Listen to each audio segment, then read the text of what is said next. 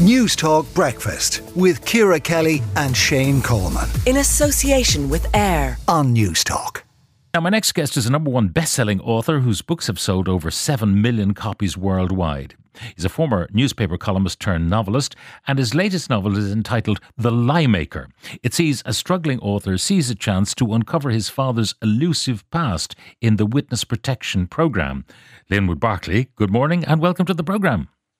It's great to be with you, Pat. How are you? I'm very well. Now, your new book is called The Lie Maker, uh, and tell us where that comes from. Well, I suppose it could apply as much to the author as the subject matter. I mean, it is fiction, but um, but uh, the Lie Maker is about a about a writer who's not terribly successful, although critically well received, and he receives a very interesting proposition from the folks who relocate witnesses and put them in a protection program. They ask him, "Look, you know, we've read your stuff. We, you're very good at writing characters. We want you to write backstories." For these relocated witnesses, create a new past for them and something that sounds right, that suits their character, and so forth. And he thinks, wow, this not only is this kind of an amazing job offer, but clearly they are unaware that when I was just a kid, my own father was went into the witness protection program and my mom you know and uh, and and would not would not let him you know would not go with him.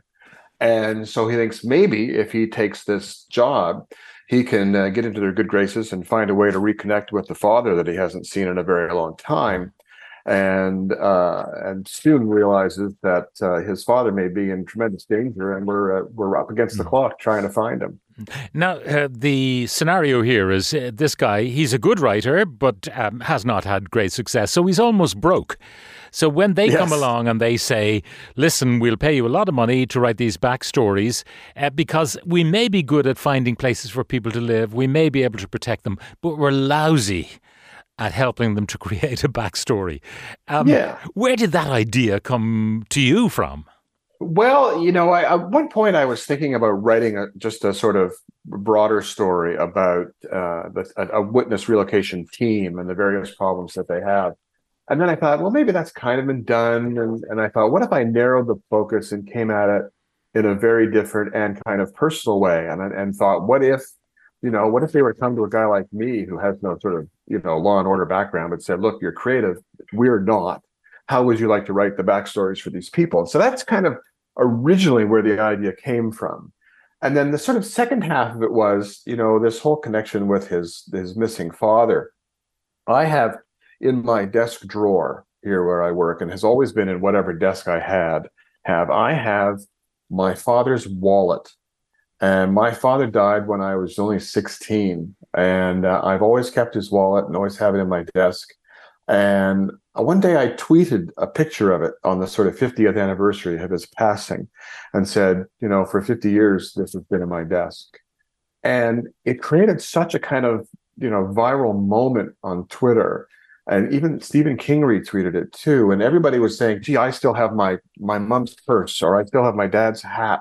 And I thought there's something there. And so incorporated into the lie maker is the fact that Jack, this our character who's hired to write backstory, Jack still has his dad's wallet and has not just kept it in a desk, but has had it in his pocket for all these years.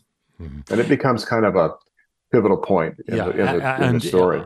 Obviously, you know, the fate of that wallet, which uh, at the end of the book we find out what uh, is ultimately to become of it. He has um, a, a, woman in his life, Lana, an investigative reporter who ends up being sucked into this tale.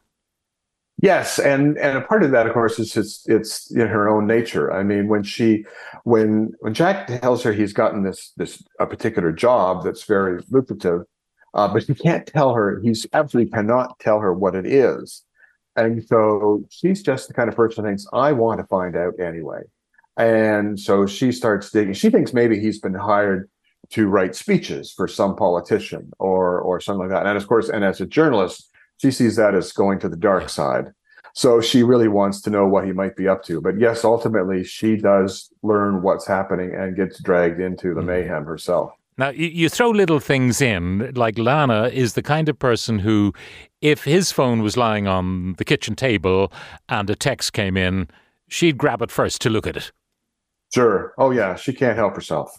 Um, and, and and of course it, about phones, you know, when he when when um, when Jack is first approached, he's actually approached by his own literary agent who says that there is a proposal that has come to him, and he gives Jack a phone and he says someone will call you, and he has no idea what it's about. And so for a couple of days, this phone is sitting on the counter, and he and Lana are both just sort of staring at it and they think it's probably never going to uh, to to ring.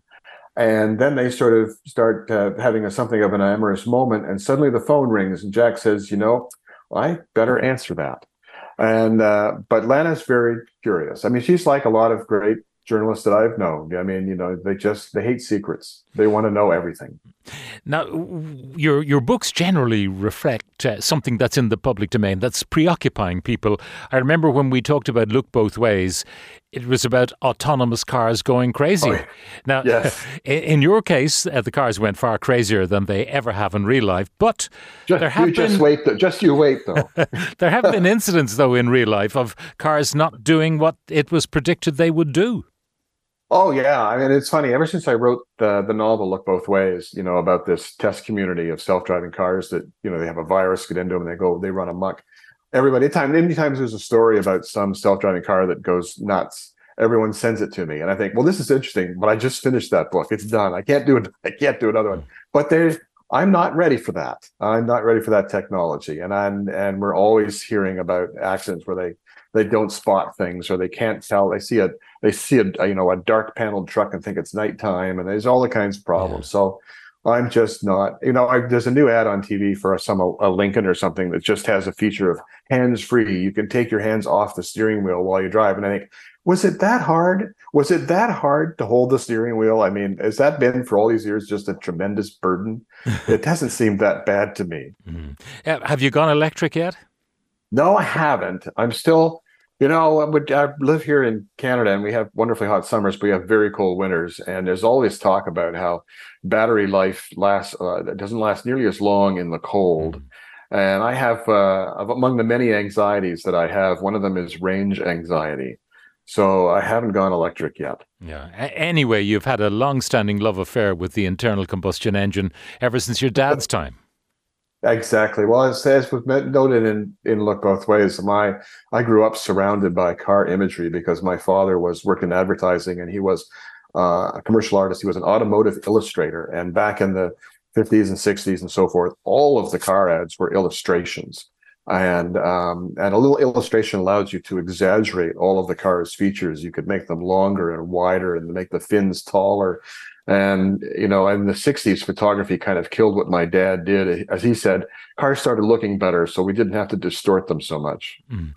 Um, in, in other books that you and I have uh, spoken about, Elevator Pitch, um, which put the fear of God into me every time I took the lift here in Marconi House in Dublin, because the idea that you couldn't trust a lift. Now, okay, we're only a few floors, but you know, if you're in a big city and there's a 40 floor building or a, a 60 floor building, you don't have a choice but to use the elevator. And you trust in technology, oh, yeah. you trust in maintenance, you trust that there are no ne'er do wells who are going to interfere with the whole thing. I know we put so much trust in these things. And it's funny, when I wrote Elevator Pitch, I think that was 2019 that came out. I know I it, it, it I was I was amazed at how many people were freaked out by it because uh, it's a kind of intersection of phobias, you know, fear of fear of heights and enclosed play, places and loss of control and all those sort of things. But you're right, we we put our faith in technology, and yet just this week there's stories on the news about how how many near misses there are around airports and on runways, and how many how close we come to collisions all the time, and that just you know that gives me pause about flying. I mean, I already had enough to begin with, but I mean we have so much faith in these things, but they do go wrong. Mm-hmm. And something else that is replicated in the news in uh, your book, Find You First, which is about a guy who is a, an inveterate sperm donor. Um, we've had a case on this side of the Atlantic where a guy was rather profligate with his sperm, and there was a concern, I think it was in Denmark, that you know cousins would be marrying cousins or half brothers and sisters might mate. I know, I know. It's just you know, this every time we create a new technology, I think we don't think far enough ahead to well, what what how could this go wrong? And invariably, it can always go wrong. It just doesn't matter what it is. There's always it's this law of unintended consequence that you you do one thing to to create a, a better result, but creates a negative result.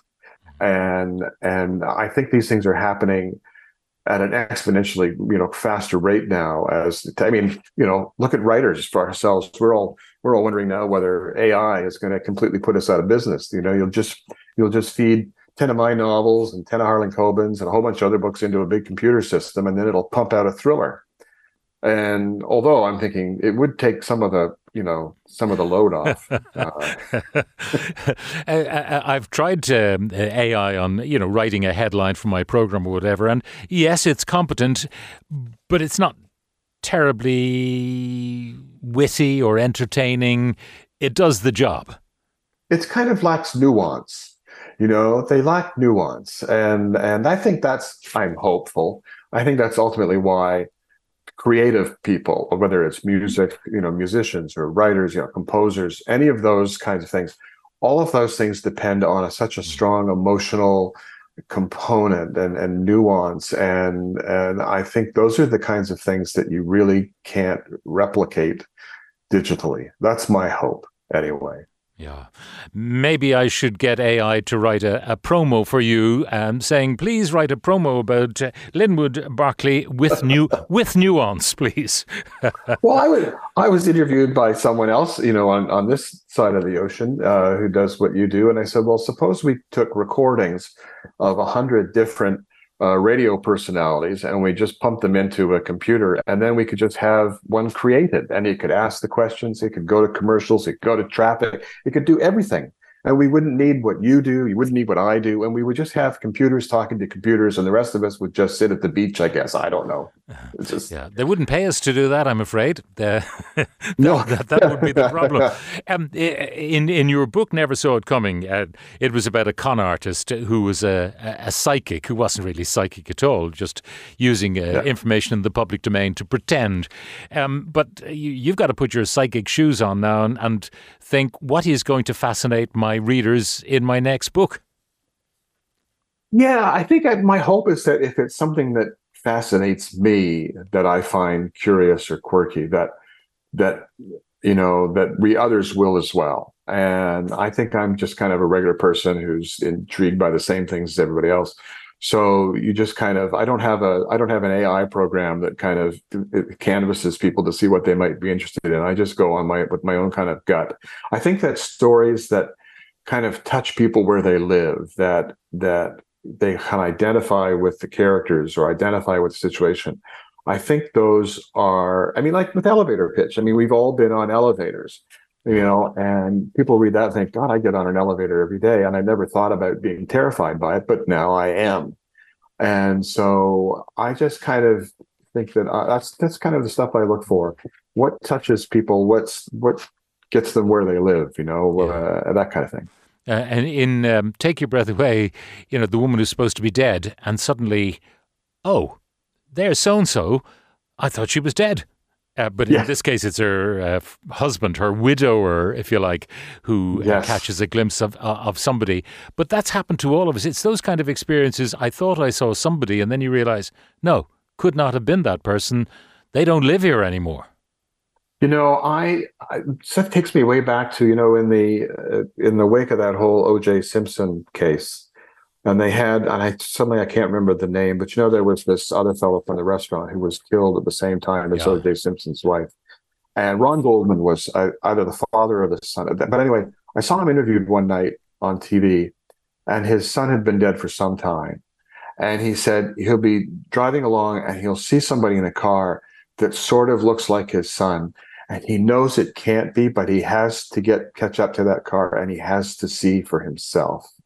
And I always that never left me and i get that you know and we know it won't be them but we just have we have to know for sure um, when you're writing these days, because uh, some of your work has been adapted for the big and small screen, um, do you write with cinema in mind? No, I really don't. Um, but I am a kid who, you know, grew up with my eyes glued to TVs and love I mean, you know, I should, I would love to say as an author that my inspiration was Hemingway and Shakespeare, but it was really television. And so I just, when I'm writing, I'm seeing it as if it were on a screen. So it's not that I'm intending it, thinking, oh, this will be a good TV show. It's just that's how I see it to begin with. And maybe that's why, you know, occasionally people have shown some interest in optioning or whatever, making something out of out of my book. Um, you know, and I, for me, chapter breaks or commercial breaks. You know, that's the way I that's the way I approach a book. Yeah, and I must say, reading The Lie Maker, I see it the same way. I see it cinematically. I don't put an actor's face into Jack's character or a, a female actor into Lana's character, but I'm almost there. Do you know that kind of way? When when I'm uh, yeah. reading the books, I see it in television or cinematic terms. Yeah, I do too, and and I don't see any particular actors or whatever in it either. I just they're kind of they're they're a little vague in how they look, but the situation and where they are and the setting and, and the action, I, I, I can visualize all of that, and uh, you know, so uh, that's I it's I just that's the kind of kid that's the kind of kid I always was, and I've never really grown up. Well, I'll borrow from Shakespeare now. When shall we two meet again in thunder, lightning, or in rain? When's the next book due? When are we going to talk again, Linwood? Well, I would think um, probably around next July or August. I think next year's book is written. Uh, I have just a couple minor tweaks to do on it. We don't have a title for it yet, but I can say it's about a teacher who's in a whole lot of trouble. Okay, I look forward to it enormously, but for the moment, I want to recommend The Lie Maker to one and all. And my thanks uh, to New York Times bestselling author, creator of The Lie Maker, Linwood Barclay. Thank you very much. It's always a pleasure, Pat. Thank you so much. News Talk Breakfast with Ciara Kelly and Shane Coleman. In association with AIR on News Talk.